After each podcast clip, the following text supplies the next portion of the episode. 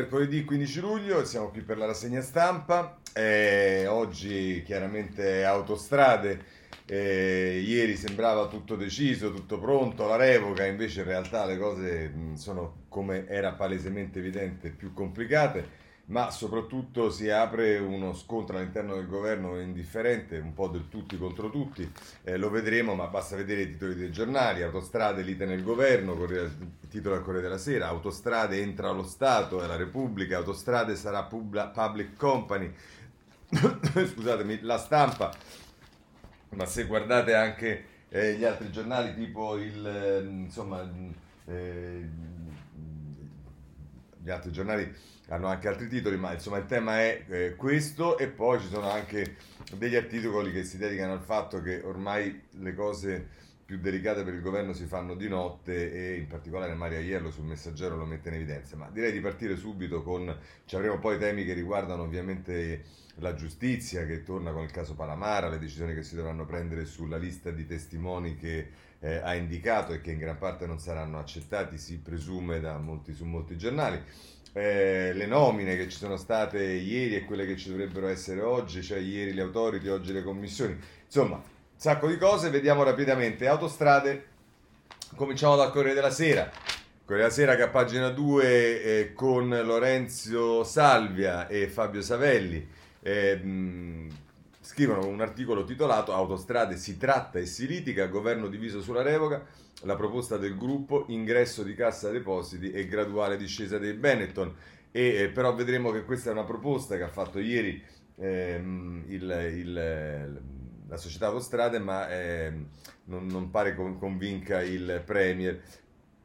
C'è uno scenario poi sempre dei due sul taglio basso del Corriere della Sera, una possibile soluzione, la famiglia al 10% e Aspi in borsa. Mentre nella pagina 3 del Corriere della Sera c'è Marco Galluzzo che ci dice che la mediazione di Gualtieri eh, per persuadere Conte e, e, l'irritazione di Maio e qui si comincia a percepire che c'è uno scontro, uno scontro quello tra il Premier e il Ministro degli Esteri.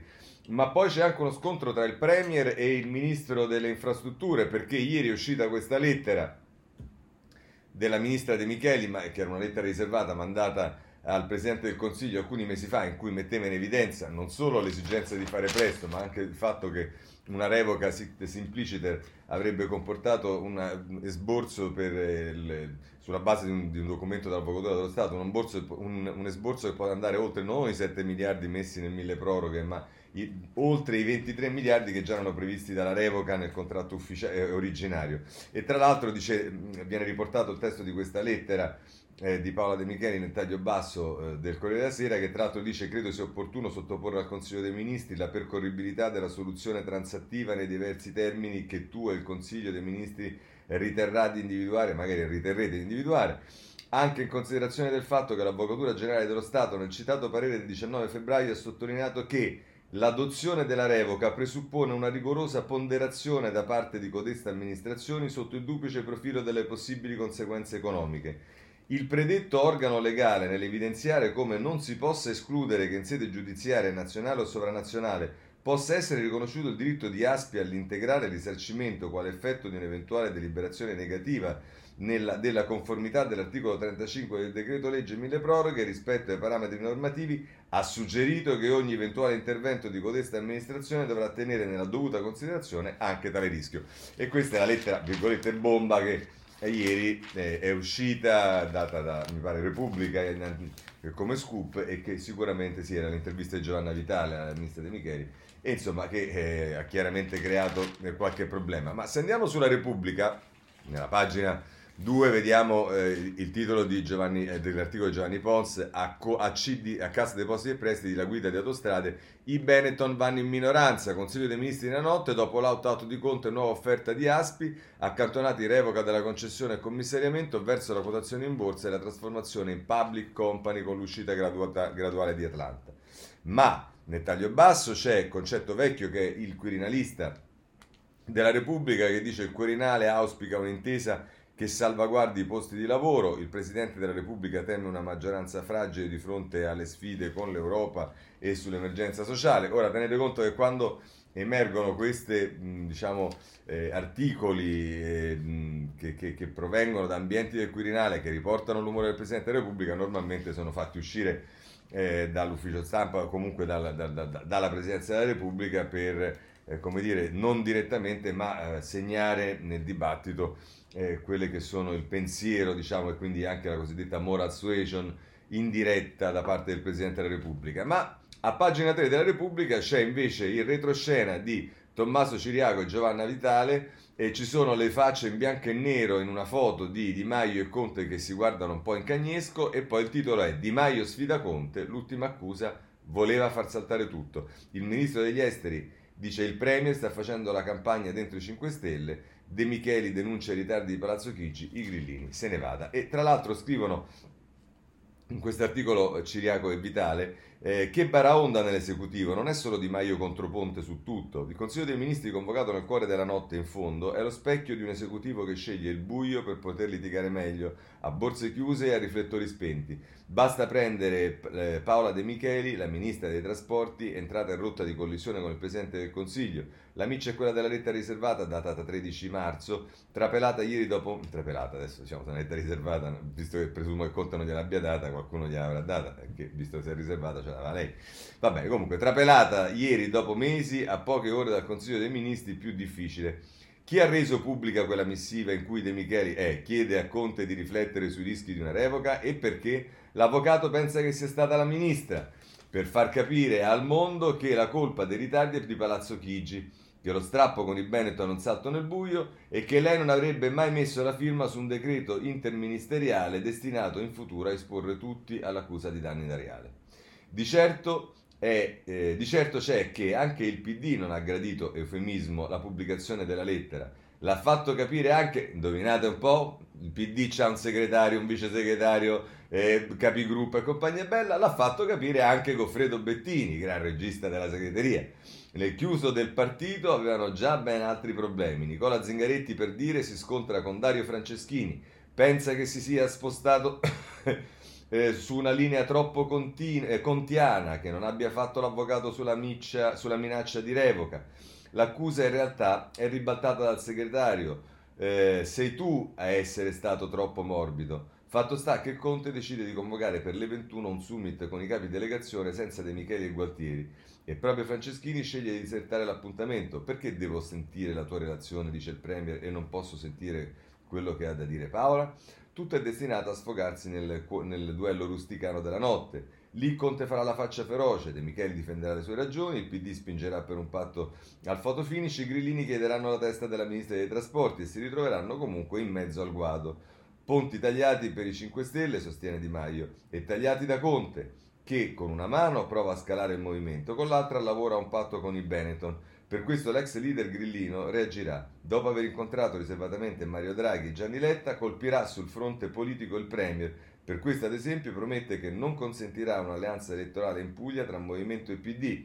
È la regione di Conte, è la speranza di Conte, è vitale per la tenuta di Conte a settembre. Tre buone ragioni per opporsi. Questo, tra l'altro, è una parte ovviamente del retroscena della Vitale e di Trocino, eh, scusatemi, e, e di Ciriaco sulla Repubblica. Anche la stampa, eh, ma qui vediamo una cosa diversa, eh, nella pagina 2 ehm, eh, si occupa di questo, ci sono i titoli su tutto, però nella pagina 2 si occupa dei piccoli risparmiatori perché ci sono anche quelli i quali dicono a rischio i nostri risparmi così si viola la Costituzione. L'ira del rappresentante dei piccoli investitori ai politici è sfuggito il controllo, bisogna cambiare la governance e questo per quanto riguarda anche una parte non indifferente.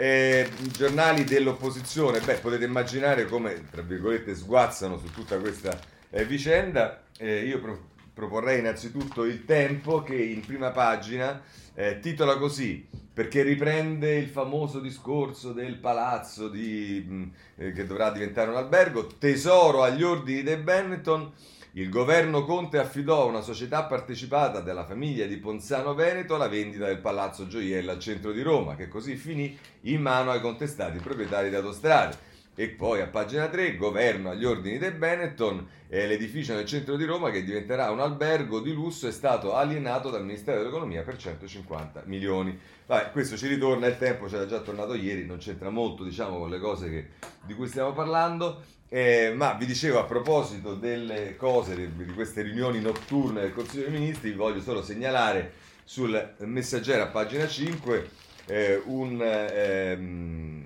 diciamo un, un, articolo di Mario Iello che dice le riunioni rosso-gialle fuori orario, quelli della notte è a Palazzo Chigi. Quelli della notte, così anche se Renzo Arbor era un'altra cosa, andrebbe chiamata la Brigata Conte, perché se il capo del governo e i suoi ministri dovessero mettersi a cantare potrebbero benissimo scegliere l'inno di quella strepitosa trasmissione tv. Lo diceva Neruda che il giorno si suda, ma la notte no. Lo diceva Picasso, di giorno mi scasso, ma la notte no. E insomma ci risiamo. Ancora una volta, e sarà la ventesima, a Palazzo Chigi ci si ritrova alle ore piccole per decidere i destini della nazione, o meglio per rinviarli. Già su autostrada in un'altra occasione non si era trovata la quadra nonostante l'arrivo dell'alba, ma ora si è provato ad insistere di nuovo e come al solito niente, la notte dal Consiglio dei Ministri non sembra portare consiglio. E povera signora Merkel. Così, tra l'altro, a Iello non vorremmo che un po' di queste proteste dei giornalisti è perché diciamo magari anche i giornalisti sono obbligati eh, a lavorare di notte, ma vabbè, così è. Oh, a proposito però di questo c'è un commento che sicuramente vale la pena di leggere nelle sue influenze per le sue influenze che tutta questa vicenda anche sul, ha sul governo ed è quello di Marcello Sorgi che comincia in prima pagina il divario tra realtà e populismo ma poi prosegue a pagina 3 e scrive Sorgi ancora una volta infatti emerge il divario tra realtà e meccanismo del consenso in tempi di populismo. Si aizza il popolo con una campagna sui media e sui social lasciando pensolare per due anni l'ipotesi l'ipotetico scalpo di Benetton per concludere che la revoca, cioè la ghigliottina, è l'unica strada. Nessuno vuol mettere da parte la responsabilità, anzi l'irresponsabilità, del resto accertata dalle indagini con cui la famiglia dei imprenditori veneti concessionari della gran parte della rete autostrada italiana attraverso i propri manager ha condotto il business dei trasporti con l'occhio rivolto solo al profitto. È materia che presto sarà sanzionata in un processo che ci si augura severo, visto che ha per oggetto il destino di 43 persone morte nel crollo del ponte di Genova. Tocca ai magistrati però decidere le pene. Il governo aveva invece un compito diverso, mettersi dalla parte dei cittadini che già adesso in Liguria stanno assaggiando in questi giorni cosa vuol dire fare i conti con la paralisi del sistema viario. Almeno adesso si sa a chi rivolgersi per, poter, per protestare. Da domani invece, se scatta davvero la revoca, tutto sarà per aria. Guardate, queste sono le cose che motivano la posizione di Italia Viva, come sapete ormai da settimane, anzi da mesi. Ma scrive ancora Sorgi, i 5 Stelle ci avevano illuso in passato per una imprevedibile abitudine al compromesso. Basti lo, solo un esempio, l'Ilva che Grillo aveva promesso di trasformare in un giardino e che invece, pur tra molte incertezze, è in via di salvataggio. Ora sembra che i pentastellati non siano più disposti a rinunciare a una battaglia per loro identitaria e gli alleati colpevoli quanto loro, dopo aver cercato una mediazione, si sono rassegnati pur di non far cadere il governo. Eh, Conte sa bene tuttavia che in Parlamento rischia, l'opposizione fiuta l'occasione per mandarlo sotto, Renzi se non sarà eh, eh, allettato da qualche compensazione sulle molte nomine pubbliche che bollono in pentola potrebbe essere tentato da un controribaltone. La revoca insomma rischia di coagulare tutti gli umori anti-premier e aprire una nuova fase di instabilità al momento meno adatto e diciamo tutte queste fibrillazioni le abbiamo viste per esempio nel eh, retroscena di Ciriaco eh, e Vitale, se non sbaglio, sulla, sulla, Repubblica. Ed è così, visto che parliamo di Ilva, eh, affrontiamola subito la cosa, perché ehm, sul... Ehm, sul eh, aspettate un attimo. Mm-mm. Avevo visto che c'era una cosa su Ilva, ma evidentemente mi sono, eh, mi sono... Ah sì, eccola qua appunto, Repubblica, su Repubblica. Eh, lo vediamo subito su Repubblica, pagina 4. C'è Patonelli, l'acciaio pulito dell'Ilva con i fondi dell'Europa, il piano di Patonelli. È Annalisa Cuzzocrea che scrive, prevista la chiusura dell'area a caldo e la riconversione del carbone a idrogeno. Il ministro dice ora o mai più, l'incognita Mittal e dubbi sulla nazionalizzazione. E questo per quanto riguarda la citata Ilva da eh, Marcello Sorgi, eh, vedremo che cosa succede. Ma eh, andiamo avanti perché un tema eh, diciamo di contrasto ieri eh, e anche oggi vedremo che cosa succederà per quanto riguarda le commissioni. Ripeto, ieri sono state elette le, eh, i, i, le, le, le autority di garanzia e mh, lo vediamo a pagina 12, sono proprio le nomine, a pagina 12 del Corriere della Sera. Ehm, il titolo è Nomine, maggioranza intenzione, 5 Stelle divisi, Italia Viva si sfila. Eletti vertici di Agicom e Privacy. Eh, Stanzione dice io garante per l'età, conta il curriculum. Eh, insomma, eh, questo è l'articolo di Giuseppe Alberto Facci eh, sul Corriere della Sera. Se volete la Repubblica dedica più spazio a questo e lo fa nelle pagine eh, 6 e 7 e tra l'altro diciamo a capo delle autority tre donne su otto, maggioranza divisa, è concetto vecchio che scrive, eletti eh, con un anno di ritardo i nuovi componenti, spartizione tra i partiti, ma Italia Via per protesta non vota, quindi diciamo spartizione tra alcuni partiti, eh, 5 Stelle divisi, Carelli non ce la fa. E, e, poi dice, dice, scrive sempre concetto vecchio, ora si apre la corsa alle presidenze, la Gcom spetta al governo, in poll c'è la sorella gradito ai grillini e Chieppa. E poi se volete però Concita Sannino eh, mette mh, eh, a pagina 7 eh, c'è un titolo al suo articolo che dice e Boldrini bacchetta il PD, avete candidato solo uomini l'ex presidente della Camera contro il suo partito che non ha puntato su competenze femminili. Adesso speriamo nel rinnovo delle commissioni e c'è la, ministra, la, la, la fotografia della ministra Bonetti che dice devono esserci processi di nomina che garantiscano la parità effettiva. Ma appunto abbiamo visto che sul tema delle nomine poi c'è stata questa cosa che i grillini in realtà in 40 se non sbaglio hanno votato eh, Emilio Carelli contro il candidato eh, che invece i grillini avevano, che, che i vertici del Movimento 5 Stelle avevano indicato, quindi diciamo problemini che si sovrappongono anche all'interno degli stessi partiti della maggioranza e non solo della maggioranza. Um, uno dei temi che sicuramente è anche elemento di discussione è quello dei decreti sicurezza e allora andiamo sulla Repubblica, pagina 8, dove c'è Fabio Tonacci che ci dice via le maxi multe alle navi delle ONG, ecco come cambiano i decreti Salvini. Torna allo SPRAR, reintrodotta una protezione per chi rischia di subire torture, documenti di identità ai richiedenti asilo, il sì della maggioranza alla bozza di riforma presentata dalla ministra Lamorgese. Entro dieci giorni il testo definitivo. E poi c'è la responsabile italiana eh, di eh, Sea-Watch, che è l'ONG che si occupa del salvataggio in mare, che mh, è intervistata dalla Repubblica, e sempre, sempre da Fabio Tonacci, e dice basta compromessi, quelle norme vanno cancellate. E questa è lo, diciamo, la posizione anche di eh, alcuni all'interno della maggioranza, penso a Matteo Orfini, ma penso anche eh, ad alcune, mh, diciamo, a altre persone che eh, come per esempio noi abbiamo detto che la, le correzioni a questo decreto devono essere ben più eh, ponderose, eh, poderose, ma ehm, insomma al momento questo eh, pare. Ehm, vorrei occuparmi del, di un tema che eh, presto sarà diciamo di nuovo all'ordine del giorno, ammesso che non lo sia mai stato, che è quello delle tasse, perché adesso c'è tutto il tema del rinvio dei pagamenti e via dicendo, ma poi c'è un problema più generale che la riforma del fisco è sicuramente una delle cose eh, che deve essere fatta anche rispetto agli impegni europei e via dicendo. Allora vediamo Luca Monticelli a pagina 4 e 5, eh, la stampa a pagina 4 e 5 che con eh, diversi articoli si occupa di questo. Luca Monticelli a pagina 4 riparte la commissione per la riforma del fisco, vertice Gualtieri Castelli, norme entro ottobre. Il cuore del provvedimento sarà la progressività delle imposte, si lavora alla semplificazione delle aliquote IRPEF. Eh, poi nel taglio basso si dà eh, notizia che è in arrivo il decreto agosto, auto, aiuti per un miliardo, tra le misure e risorse per compensare i minori gettiti dei comuni.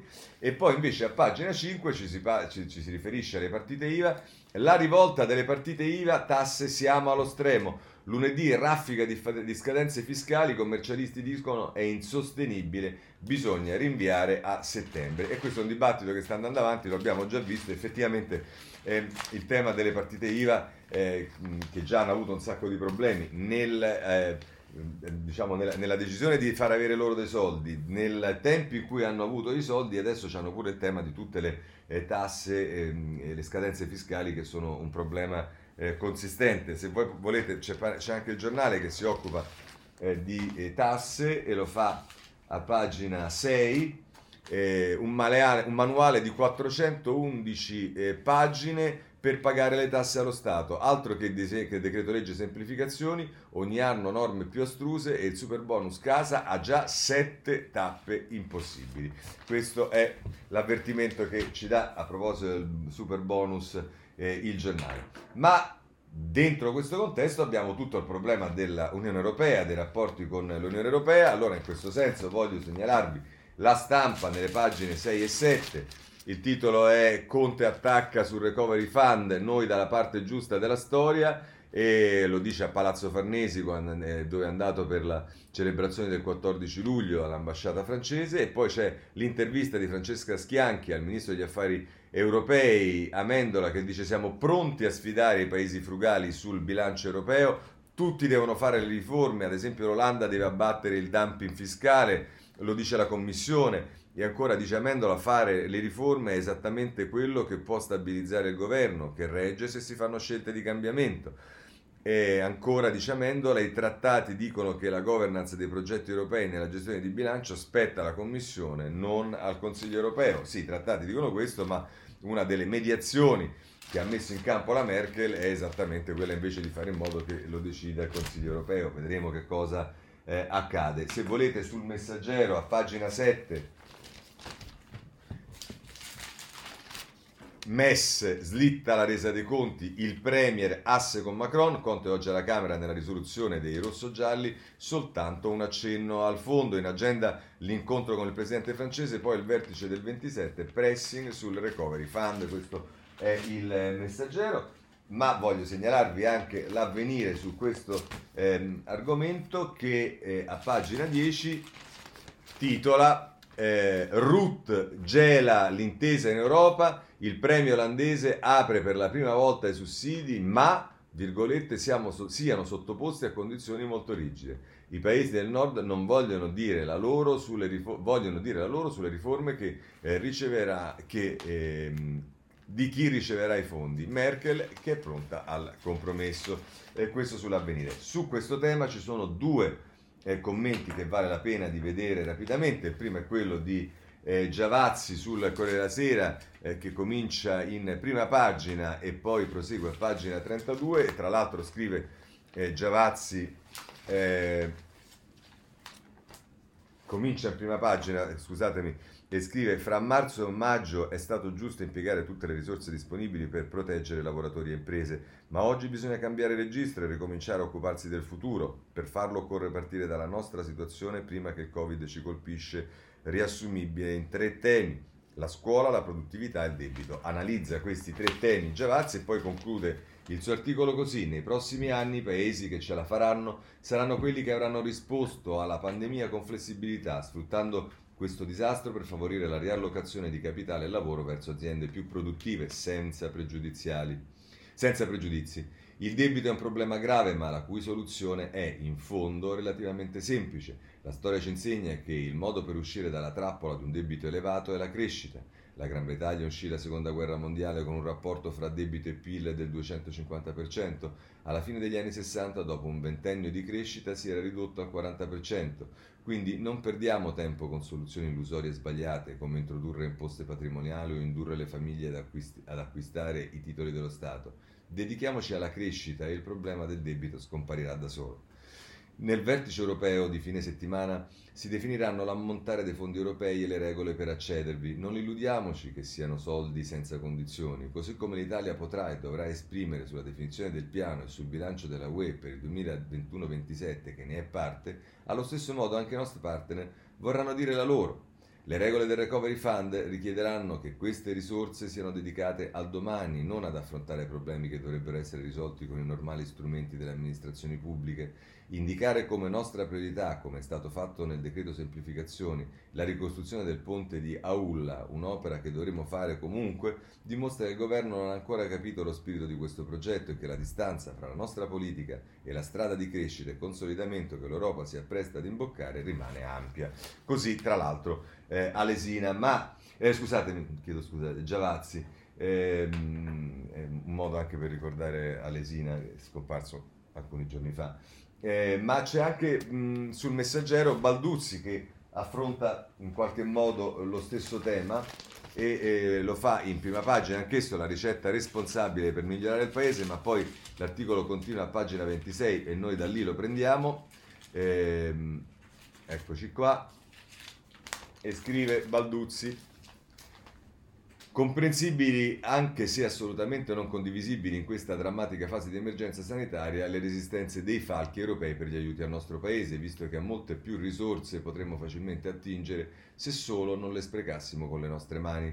Non si tratta certo di, commissari- di accettare commissariamenti più o meno impliciti del nostro paese, bensì di riconoscere che esistono vaste aree di possibile miglioramento e che su queste materie competenze to- la competenza è totalmente interna. Chiedere e pretendere aiuto, come sta giustamente facendo il nostro governo, non può prescindere da una seria autocritica e da una consapevole assunzione di responsabilità. Anzi, senza la stessa, il rischio che la nostra posizione negoziale si indebolisca è ancora più forte perché la nostra credibilità sarebbe inferiore.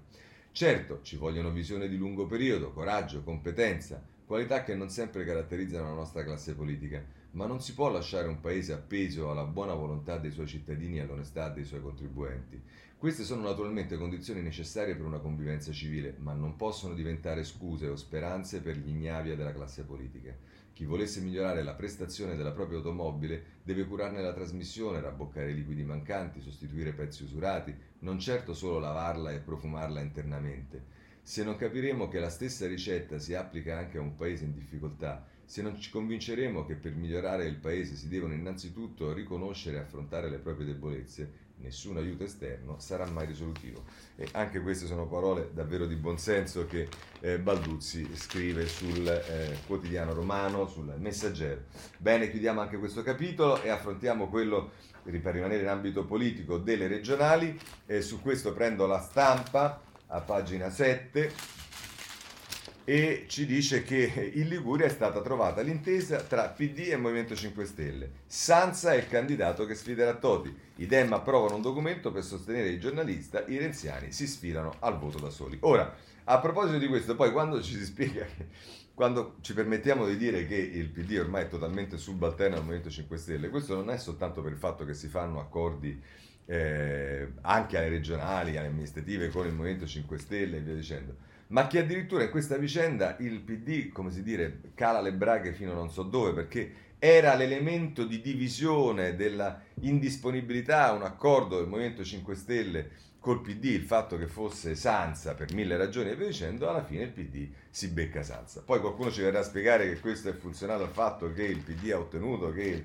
il Movimento 5 Stelle, 5 Stelle scusate, sempre, eh, non candiderà magari la Raggi a Roma eh, lo vedremo, ma questo non toglie perché comunque, come ho già detto tante volte, il, il, diciamo, il, le responsabilità le colpe su Roma di tutto lo sfascio non sono solamente attribuibili a Raggi, ma anche al Movimento 5 Stelle, quindi fare poi un bel accordo con il Movimento 5 Stelle eh, su Roma è addirittura un, una pezza peggio del, del, buco, va bene, ma insomma questo è il Partito Democratico ormai quello che è diventato. A proposito di regioni però, che non riguarda le regionali, ma riguarda invece eh, il tema delle, di come si sono comportate durante la pandemia, è il messaggero che in prima pagina titola Regioni linee guida ignorate, Covid parla Miozzo a capo degli scienziati del CTS Preoccupati per i territori in ordine sparso, stretta sui voli nel nuovo DPCM, termoscanner e chiamata nominale per imbarco e discesa. E di questo poi se ne occupa nelle pagine successive e dice che le regioni è questo Agostino Miozzo che viene intervistato, le regioni in ordine sparso, linee guida non rispettate, c'è preoccupazione per i territori che vanno contro le indicazioni e dice l'epidemia non è conclusa e va bene, l'autonomia del titolo quinto nell'emergenza non funziona e va bene, questo sul messaggero e chiudiamo anche il capitolo delle regionali e delle regioni più in generale. Passiamo alla politica e che volete? Eh, Berlusconi ritorna al centro della scena perché ormai ne parlano tutti i giornali e vedremo poi il paradosso che il giornale che obiettivamente ha ragione su questo, però il Corriere della Sera, pagina 13, ci parla dell'uomo che ritorna sempre, cioè Gianni Letta, una seconda giovinezza, scrive Francesco Verderami, così Letta si destreggia nel risico del governo Forza Italia non vota sul MES per tenere unito il centrodestra e aiutare Conte e c'è un ritratto di Verderami dell'ex sottosegretario, il personaggio di punta da sempre poi in realtà di Berlusconi al quale Berlusconi si affida quasi sempre.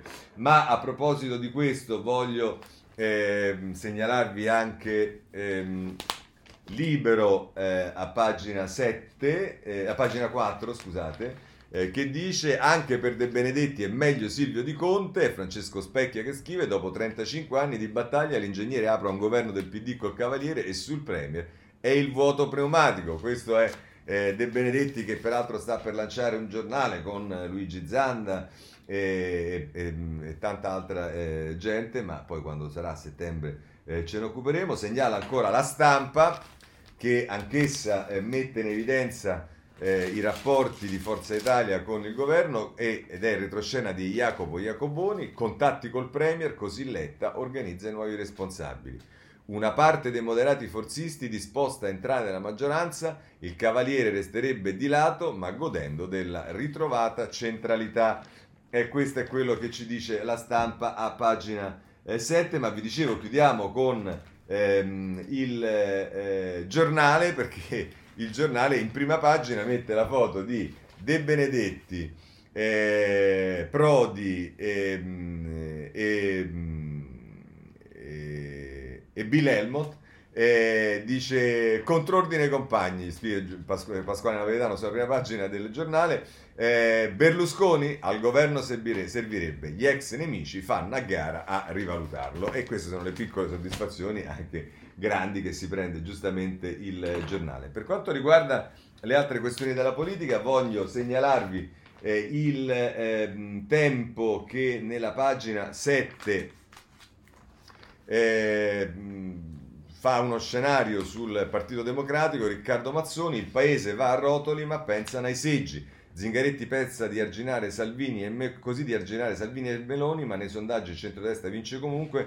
e dice eh, in questo occhiello ehm, eh, l'economia crolla, ma per i Dem la priorità sono il rinnovo dello stato di emergenza e la nuova legge elettorale, rinnegando il maggioritario per passare al proporzionale. E non c'è dubbio che eh, la, il rinnegare il maggioritario è sicuramente la parola giusta che usa il tempo perché non dimentichiamo mai che il Partito Democratico nei suoi organi statutari aveva votato la scelta del maggioritario come scelta strategica eh, dal punto di vista della legge elettorale per eh, i Dem e poi così eh, non è stata. Ma voglio segnalarvi sempre sul eh, tempo invece a pagina 9 eh, un articolo eh, sul Movimento 5 Stelle eh, Agicom e Privacy spaccano il Movimento 5 Stelle, alla Camera 42 grillini hanno votato per Carelli che non era il candidato ufficiale del partito Monte- e, e, dice ehm, eh, vabbè insomma le, le, cose che abbiamo già visto ma insomma questo mettono in evidenza che anche dentro il Movimento 5 Stelle dovrebbero esserci determinate evidenti fibrillazioni. Se volete poi eh, vi segnalo sul foglio a pagina eh, seconda forse di di ehm, vediamo se è effettivamente seconda di eh, copertina eh, di no di, eh, sta dove ehm, no.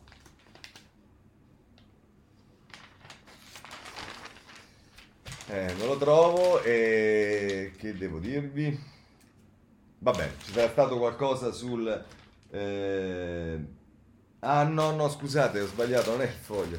È sul tempo, a pagina 11, oltre che a pagina 9, sui 5 Stelle, che sul tempo a pagina 11, eccolo qua, se è vero, eh, fa bene il tempo a metterlo in evidenza perché eh, Travaglio, eh, dopo menare a destra e a sinistra, ha trovato un altro nemico che è Di Maio e infatti Pietro Di Leo scrive Di Maio trama contro Conte e Travaglio lo affonda. Per il direttore del fatto, il Premier rappresenta al governo l'anima originale del Movimento 5 Stelle. E vabbè, questo è quello che ci scrive il tempo, ma insomma, Travaglio ormai lo conosciamo, diciamo, forse ne farà le spese un po' anche di Mai adesso. Eh, bene, andiamo avanti perché a questo punto voglio segnalarvi due commenti di politica, uno di Stefano Folli sulla Repubblica, pagina 31. Eh, e Folli scrive una stagione al tramonto e diciamo qui fa riferimento anche eh, diciamo a paragone, prende a paragone quello che successe eh, dieci anni fa con Berlusconi in un vertice europeo dove ricorderete Merkel e Sarkozy eh, furono interrogati da un giornalista su Berlusconi e fecero un sorrisino che mh, fu considerato lo sputtanamento dell'Italia nel mondo e dice Eh, Folli anche stavolta è solo un attimo, un'osservazione inusuale lasciata cadere quasi per caso, rispondendo alle domande dei giornalisti. Abbiamo parlato di autostrade, sì, ha detto la cancelliera, così tanto che sono curioso di sapere cosa deciderà domani il Consiglio dei Ministri. Come dire, ci attendiamo che deciderà per il meglio, visto che nella gestione delle autostrade italiane sono coinvolti cospicui interessi tedeschi. Stavolta nessun sorrisetto, ma di nuovo sembra prevalere la sfiducia verso chi governa in Italia e, non la sfiducia, certo, la dif- e se non la sfiducia, certo la diffidenza e il sospetto. Che si tratti di autostrade o di riforme promesse, quasi mai realizzate, al punto che non solo il, famo, eh, il famoso MES, ma anche le risorse del Recovery Fund saranno oggetto, soggette a controlli circa possibili inadempienze, controlli da decidere, si comincia a capire, attraverso una pronuncia a maggioranza dei governi dell'Unione. Quanto di peggio per l'Italia di oggi. Si intende che nessuno, tantomeno la Germania, vuole presentare queste misure future come una minaccia a un paese specifico, magari il più indebitato. La stessa severità sarebbe applicata ad esempio alla generosa fiscalità dell'Olanda, ma chi ha orecchie per intendere intenda. L'assetto politico a Roma suscita crescenti dubbi tra i nostri partner. Per una ragione pratica, la mancanza di risultati, nonché per la straordinaria tendenza ad aggrovigliare ogni problema creando incertezza nella comunità economica e tra gli investitori. Il caso autostrade è emblematico tra proclami pubblici, ipotesi di revoca, commissari e rinvii, eh, può essere l'incidente su cui il governo inciampa. In ogni caso rappresenta uno degli indizi più espliciti che una certa stagione politica si sta concludendo.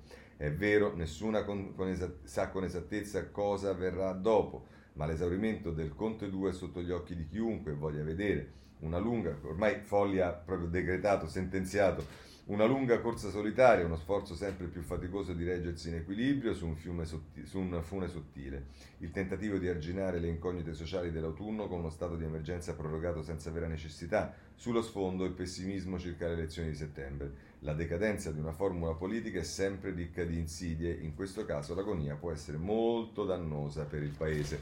Eh, così eh, Folli e se volete un giudizio ancora più duro, anche se questo di Folli ormai mi sembra definitivo, eh, almeno dal punto di vista della Repubblica, eh, vi segnalo il giornale con Sallusti, il titolo è eh, la revoca suicida che pagheremo noi e tra l'altro scrive Sallusti ci sono le notti folli cantate da Ligabue, quelle piccole delle gemelle Kessler e quelle magiche intonate dalla Nannini per i mondiali d'Italia 90 e poi ci sono quelli inutili di Giuseppe Conte, dette anche le notti salvo intese, termine tecnico sinonimo di fallimento. Dicevo che ancora non sappiamo se quando salvo intese le autostrade resteranno a Benetton. Se così non fosse, cioè se una sera di queste scattasse ufficialmente la revoca, vorrà dire che nottetempo, come fanno i ladri, Conte avrà rubato minimo 17 miliardi dagli italiani per consegnarli alla tanto vituperata famiglia Benetton, che, seppur offesa, immagino in cuor suo ringrazierà. 17 miliardi sono infatti risarcimento minimo, ma se proprio troviamo un superavvocato, mi confidava ieri un uomo del governo che lo Stato prima o poi, eh, dice se ne può trovare di più, che lo Stato prima o poi dovrà pagare per avere rotto un contratto iperblindato che negli anni ha permesso a Benetton di arricchirsi, diciamo così, un po' oltre misura eppure con una certa disinvoltura. Ora qui, diciamo, ehm, Sallusti omette di ricordare che questo contratto eh, che stigmatizza in questo modo l'ha firmato il suo, diciamo, eh, Dante, insomma, Berlusconi e il governo di centrodestra. Ma andiamo avanti. Forse questa mia domanda è eccessivamente banale, ma mi chiedo per punire Benetton non è forse meglio che il governo trovi il modo di far loro restituire, obbligandoli a più investimenti e minori tariffe, alla comunità legittimamente offesa un po' di quei miliardi facili accumulati in passato, invece che regalargliene altri 17 per poi trovare, trovarsi pure nella, eh, nella palta perché alla fine qualcuno di autostrade dovrà pur eh, gestirle? Rimaniamo in attesa, speranzosi che se la notte non porta decisioni, porti, almeno porti buoni consigli. Questo è Salusti sul giornale. Bene, eh, chiudiamo anche questo tema. C'è la giustizia, su questo fronte voglio segnalare innanzitutto il giornale che a pagina, eh, nelle pagine successive alla prima eh, titola così Lo strano ruolo di Davico, testimone di Palamara ma vuol giudicarlo a CSM, la toga è nella lista dei 133 nomi fatti dal PM eppure chiede di fare parte della disciplinare. E poi segnalo nella pagina 3 un'intervista a Sabella, io vittima delle correnti, mi sono ribellato e non ho fatto carriera, l'ex PM eh, dice cariche decise da Manuele Cencelli e lo sapevano tutti, Palamara il più abile e tra l'altro gli dice Eh, ma allora perché ehm, diciamo, è stato chiamato in causa? Eh, e, e, dice, e, dice, Sabella, perché è stato chiamato come testimone, dice Sabella, l'unica spiegazione è che Luca voglia raccontare anche l'altra faccia della medaglia, dimostrare che i pochissimi magistrati non allineati, non inseriti nel mondo delle correnti, non avevano nessuna possibilità di ottenere gli incarichi. Infatti venni bocciato nonostante i miei titoli superiori a tutti. Dice, ma lei ha avuto, eh, mai avuto la tentazione di stare a gioco? E dice, Sabella, mai. Con il mondo dell'associazione magistrati ho troncato ogni rapporto 30 anni fa, quando Giovanni Falcone venne trombato dalla sua corrente. Ma la cosa più interessante sul giornale è il tema delle famose chat, perché Anna, eh, Anna Maria Greco ci dice ecco le chat a rischio di distruzione. E dice quali delle intercettazioni che inguaiano tante toghe coinvolte nel caso Palamara saranno utilizzate nel processo per corruzione e quali distrutte? Domani il GIP dovrà decidere nell'udienza straccio di Perugia in cui si confronteranno i PM Gemma Milani e Mario Formisano e gli accusati con i loro legali, a cominciare dall'ex presidente dell'NM divenuto il simbolo delle manovre correntizie e delle nomine. Anche se dietro le quinte sarà il battesimo del fuoco eh, per il nuovo capo della Procura Raffaele Cantone. La questione delle intercettazioni è molto delicata perché più materiale sarà salvato e più magistrati e politici saranno coinvolti o anche solo infangati. E vorrei chiudere qui l'articolo, ma scusatemi, le abbiamo lette praticamente? No, ce ne saranno ancora molte altre. Ma quando vi ricordate facevo la segna stampa e dicevo sono tutte cose che noi non dovremmo conoscere perché non c'entrano niente e via dicendo. Cioè, dopo che sono uscite a bizzeffe su tutti i giornali, adesso ci si pone il problema di quali sono quelle che vanno conservate e quelle invece che vanno utilizzate. Peraltro eh, c'è tutto il tema perché queste intercettazioni potrebbero avere una rilevanza penale nel giudizio su Palamara, ma poi non, non sta scritto da nessuna parte che eh, il giudizio disciplinare che dipende dagli organi della magistratura possa essere utilizzare le stesse fonti, insomma è un, un bordello, non finisce mai, ma eh, lo, mano a mano tutti i nodi arrivano al pettine, come diceva quello. Bene, vi voglio segnalare rapidamente sul riformista una bella intervista che Aldo Torchiaro fa a Violante. Eh, a pagina 2 CSM a sorteggio ma che va ripensato dalle fondamenta Palamara ha il diritto di difendersi tra i testi che chiama c'è da Vigo ci potrebbe essere un motivo l'audio di Franco quel che si sente è certamente molto discutibile però questo nell'occhiello non rende eh, diciamo, eh, poi la risposta di eh, Violante, che invece Violante eh, la mette giù dura nei confronti del magistrato, che adesso è morto, ma che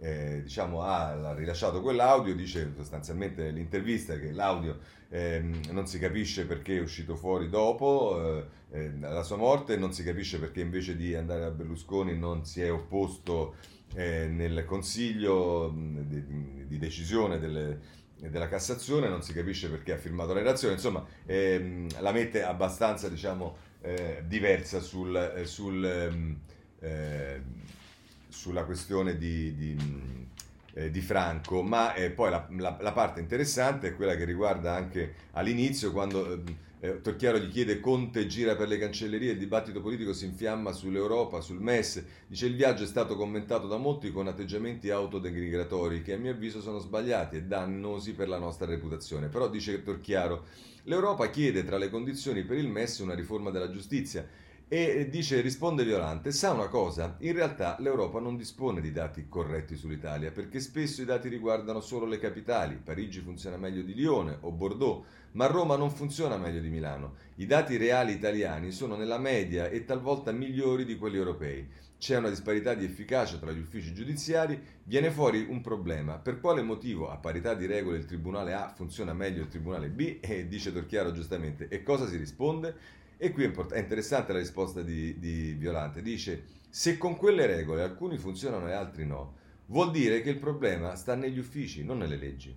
Italia, L'Italia decide, ha svolto questa ricerca due anni fa e adesso verificheremo se le cose eh, da allora sono cambiate in meglio o in peggio. Talvolta i dati del Ministero ci sono, ma l'Europa non ne tiene conto. Questo insomma è, è inter- interessante intervista a Violante fatta da eh, Torchiaro sul eh, riformista, sul riformista, poi ovviamente c'è anche il capitolo dedicato a Palamara con eh, Sansonetti, il titolo di apertura è Via le trame per impedire il processo del secolo alla magistratura, la bomba Palamara, questa è prima pagina, e poi lo stesso Sansonetti a pagina 5, processo del secolo EPM, o golpe in piena regola? Se verrà impedito a Palamara di interrogare i 133 testimoni, nessuno poi parli di Stato di diritto. Sarà colpo di Stato, altro che piano solo. E insomma, questo è un tema. Poi nel taglio basso Tiziana Maiolo eh, si occupa dei morti Covid e, ehm, e e poi, ancora alla pagina 4, il CSM azzoppa Palamara, cala la scure sui testimoni e nel taglio basso all'Associazione Nazionale Magistrati, il rivale di Pignatore, da Vigo chiamato alla sbarra anche l'ex membro del Pullman Pulite citato da Palamara per i colloqui con l'ex PM Fava riferiti dal magistrato medio. Peraltro da Vigo, voi vi ricorderete che il famoso Trojan che ha registrato tutto casualmente eh, pare che quando, se non ricordo male, è arrivato da Vigo si è misteriosamente bloccato, ma cose che capitano nella vita. Bene, eh, vi ho detto queste cose, vi segnalo eh, sul foglio nell'inserto di pagina seconda, nella pagina seconda dell'inserto, Annalisa Chirico, anche qui Palamara, contro processo alla giustizia, le rivelazioni sui colleghi dalle carriere facili, i 133 testimoni chiamati in causa per denunciare il correntismo, una pazza chiacchierata con Luca Palamara. E se volete, questo è interessante, un'intera pagina del foglio, eh, alla prima pagina del, scusate, dell'inserto, con Annalisa Chirico. Chiudiamo segnalandovi solo due cose, anzi un'altra cosa, ed è un, intervi- un intervento di Giancarlo Caselli sulla pagina 32 del eh, Corriere della Sera, nella quale si dichiara contro la separazione delle carriere e diciamo che questa per eh, coloro che credono in un certo tipo di giustizia è un ottimo argomento per invece appunto sostenere la separazione delle carriere.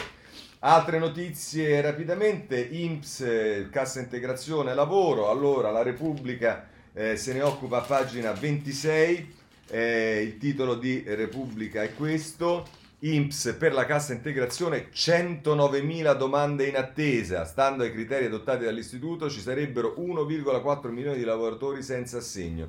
In 80.000 non hanno preso nulla da marzo. Questa è Valentina Conte e questo è assolutamente inaccettabile, lo abbiamo denunciato milioni di volte e a questo proposito voglio segnalarvi sul Sole 24 ore a pagina 12 eh,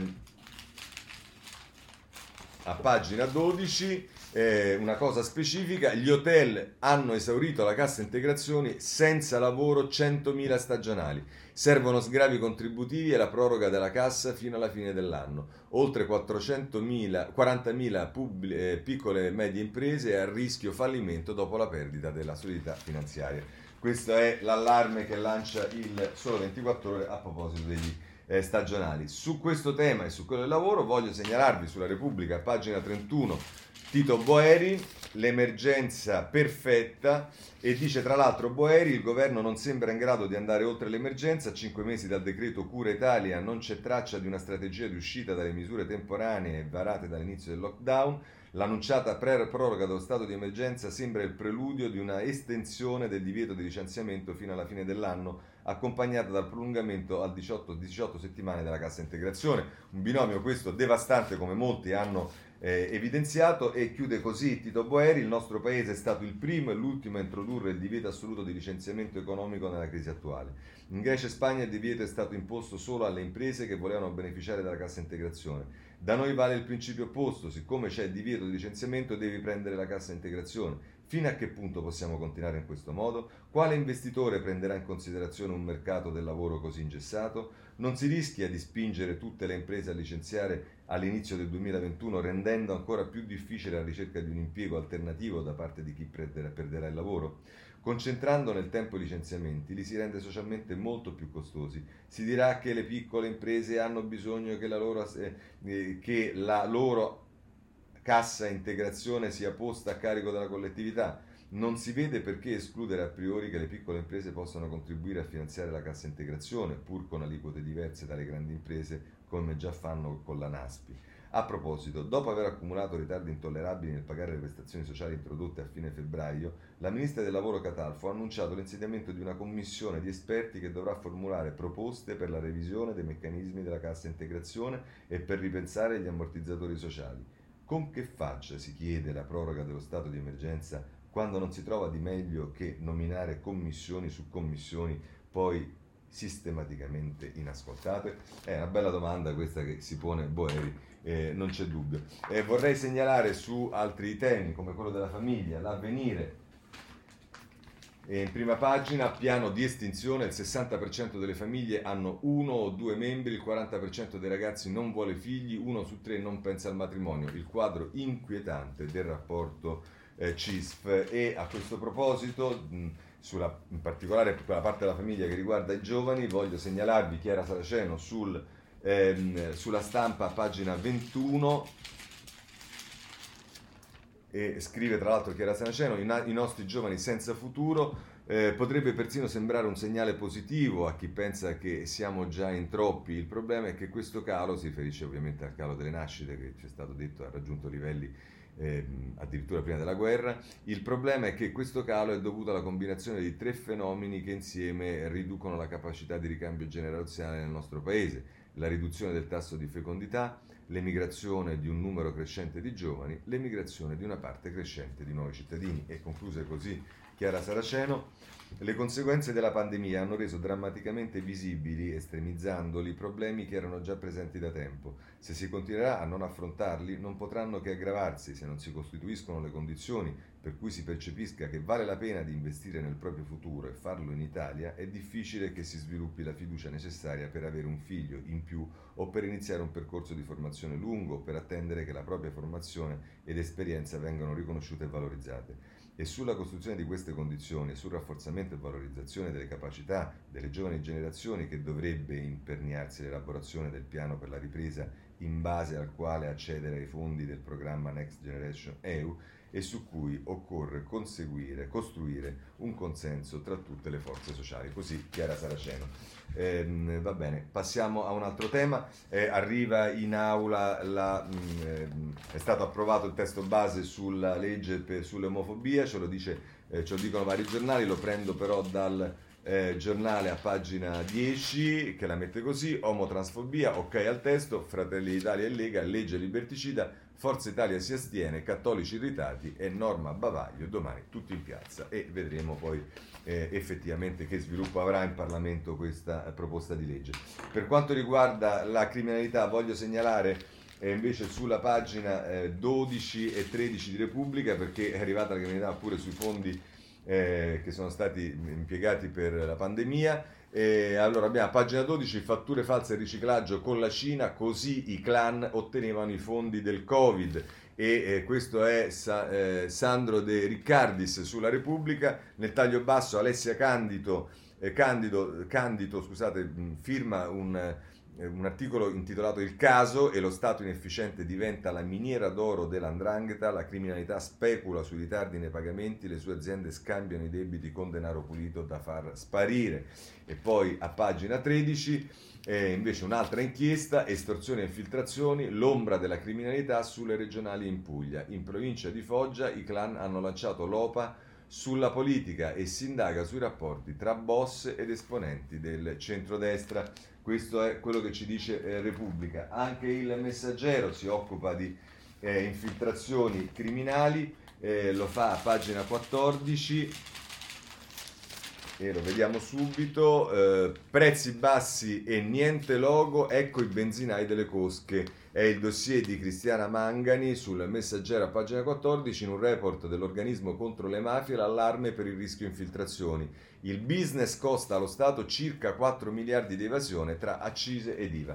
Ma abbiamo visto che il tema della, della, della criminalità organizzata non riguarda soltanto le imprese, anche se colpisce soprattutto le imprese in questo caso, ma riguarda anche eh, le persone normali e questo ce lo segnala, ce l'ha segnalato nei giorni scorsi l'avvenire a proposito della usura, del fatto che ci si vendevano i figli, insomma eh, tutto quello che accadeva e eh, Matteo Marcelli a pagina 9 del, del eh, Avvenire dice usura aiuti subito alle famiglie. La consulta nazionale dice estendere alle persone fisiche il fondo di solidarietà previsto per le imprese. Nonostante le numerose interlocuzioni, le istituzioni non hanno mai raccolto l'appello a intervenire e dice che la pandemia ha reso il fenomeno ancora più pervasivo, come testimoniato dalle inchieste pubblicate da avvenire nei giorni scorsi, in aumento le richieste di aiuto e non solo al sud. E questo è quello che eh, ci dice l'avvenire. Ehm, a proposito di criminalità va segnalato, ieri lo abbiamo visto sulla Repubblica che anticipava il libro di Lira Abate eh, delle minacce di Gaviano a eh, Giletti e oggi è il, il Corriere della Sera che ne fa una pagina eh, nella pagina 21 del Corriere, minaccia Giletti, ora sta rompendo, nessuno mi ha allertato, è grave, il boss Graviano prende di mira l'ex PM di Matteo, la solidarietà di Bonafede ed è vero che ieri Giletti ha giustamente messo in evidenza che è abbastanza singolare che nessuno gli abbia detto che a marzo, se non erro, erano arrivate queste intimidazioni, queste cose da, da parte dei boss eh, in carcere. Va bene, poi se volete c'è ancora il tema dell'immigrazione, eh, ci sono molti problemi, i giornali della destra ovviamente ne fanno eh, merce di propaganda in qualche modo, però invece prendiamo dal messaggero tragitti, costi, appuntamenti su Facebook, il virgolette tour operator per gli sbarchi dei migranti. Sui social, sui social, la pianificazione dei viaggi, fantasma che sfuggono ai controlli, nel mare prima con le navi madre, poi il trasferimento su piccole eh, imbarcazioni. Questo eh, ci dice il eh, messaggero. Ehm, ieri, come sapete, in aula si è discusso dello stato d'emergenza, si parlava di dicembre, poi di ottobre, per il momento ci siamo fermati alla fine di luglio, ce lo dice il, eh, un po' tutti i giornali, ma ce lo dice in particolare il Corriere della Sera, stato di emergenza, speranza frena, non c'è ancora alcuna decisione, il Ministro della Salute in Senato, l'allarme sanitario rimane, il centrodestra attacca, Salvini, l'Italia non è un lazzaretto. Questo ehm, per quanto riguarda il, lo stato di emergenza e rimaniamo sempre su Corriere della Sera, non perché non ci siano altri giornali che ce l'hanno, ma perché tanto le notizie sono quelle che riguardano invece il virus, come procede. In Veneto il test rapido coreano, 10 minuti per trovare il virus, sono le nuove tecniche, costa 12 euro e finora un solo errore su mille campioni. Il biologo della regione dice ma oggi la carica virale è, è bassa. Eh, e poi ancora nella pagina 9 c'è eh, verso l'autunno, vaccino influenzale è già corsa alle dosi, sarà gratuito per gli over 60. L'Europa dice anticipare la campagna ma è allarme scorte regioni in ordine sparso, il Lazio, il Lazio, obbliga gli anziani e poi si dà notizia su tutti i giornali per quanto riguarda fuori dall'Italia che il, ora la cosa più preoccupante sono i Balcani, eh, Repubblica, eh, scusate, Corriere pagina 11, i Balcani ripartiti troppo presto e ora la curva sale di nuovo e poi viene data notizia sugli USA, sulle Americhe, insomma il problema del virus che sta galoppando. C'è un tema col quale vorrei chiudere che riguarda la pena di morte, che riguarda eh, diciamo la ehm, l'America, eh, gli Stati Uniti e la stampa ne dà notizia a pagina 13. USA, il boia torna al lavoro dopo 17 anni, la vittima è un suprematista bianco. E allora a questo proposito, sempre dalla stampa, vorrei prendervi eh, la Stancanelli che eh, scrive di questo, eh, Renata Stancanelli, eh, andiamo a pagina 21 eh, tra l'altro, appunto, scrive a pagina, lo leggiamo tutto, il caldo eh, demografico di cui ha scritto anche Sabat, eh no, scusate, ho sbagliato, eccolo qui, non è bastato neanche il tentativo del giudice che sulla base dell'acclarata crudeltà della procedura chiedeva la proroga di una settimana. Aspettate, va in giunta al governo, non possiamo ignorare quello che sappiamo e cioè che i farmaci da noi usati per uccidere non consentono una dolce morte. I tre passaggi previsti, prima il sodium tiopental per stordire, poi il pancurium bromdi per eh, paralizzare e infine il potassium cloride inducono nel condannato terrore, dolore, panico, senso di asfissia. Agendo secondo i nostri protocolli siamo responsabili di una tortura, non di una fine pulita, aveva provato a obiettare il giudice. Ma chi importa? Quando molti, troppi, pensano che su chi ha commesso un reato lo Stato debba accanirsi praticando forme raffinate o mostruose di vendetta. Anche da noi, dove c'è chi pensa che chiedere un trattamento dignitoso per un detenuto sia illegittimo, e sbraita contro l'arroganza di chi chiede cibo, spazio, cure sanitarie adeguate, pur essendo in carcere. Come è possibile, si chiedono questi politici arroventati dai loro account Twitter, dalle pagine Facebook, Proprio per questo, continua a spiegare con pazienza Luigi Manconi, perché sono in carcere e proprio perché quell'uomo o quella donna sono affidati allo Stato, cioè a noi che dobbiamo assicurarci che non vengano maltrattati, perché ne siamo responsabili e nessuno deve toccare Caino, secondo la legge di Dio che, come dice la Genesi, pone su, lui, su di lui il marchio non dell'infamia, ma appunto della intangibilità, nonostante la colpevolezza nonostante abbia ucciso in maniera lucida, premeditata il fratello di Abele che non aveva alcuna colpa. Chiunque ucciderà Caino sarà punito sette volte, tanto spiega Dio.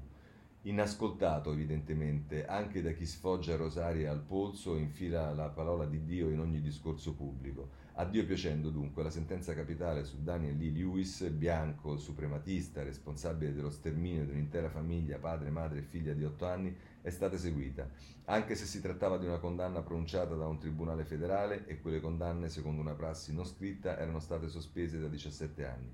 L'ultimo detenuto condannato e ucciso da una corte federale era stato un veterano della guerra del Golfo del 2003, accusato di aver ucciso una soldata. Essendo la pena di morte non più in vigore in molti stati americani, si intendeva infatti che la, che la giurisdizione su una materia tanto delicata dovesse passare al governo, ma William Barr, ministro della giustizia di Donald Trump, aveva un'altra idea e l'anno scorso ha ordinato al Bureau of Prison di procedere eh, con l'esecuzione di tutti i detenuti nel braccio della morte che fossero stati condannati per l'omicidio, la tortura e lo stupro delle persone più vulnerabili della società, bambini e anziani. Si proceda e dopo Daniel Lewis, che si è dichiarato innocente prima di ricevere l'iniezione di farmaci, toccherà a Wellesley Ira Parkey e Dustin Leonkey, giustizia è stata fatta, ha detto il ministro William Barr qualunque cosa sia la giustizia. Bene, eh, questo è quello che eh, leggiamo sulla pena di morte, sulla ripresa della pena di morte che dopo una sostanziale moratoria in America riapre una ferita democratica vera, questo in America, e, e con questo chiudiamo la rassegna stampa di oggi, se volete ci vediamo eh, domani alla stessa ora. Grazie a tutti.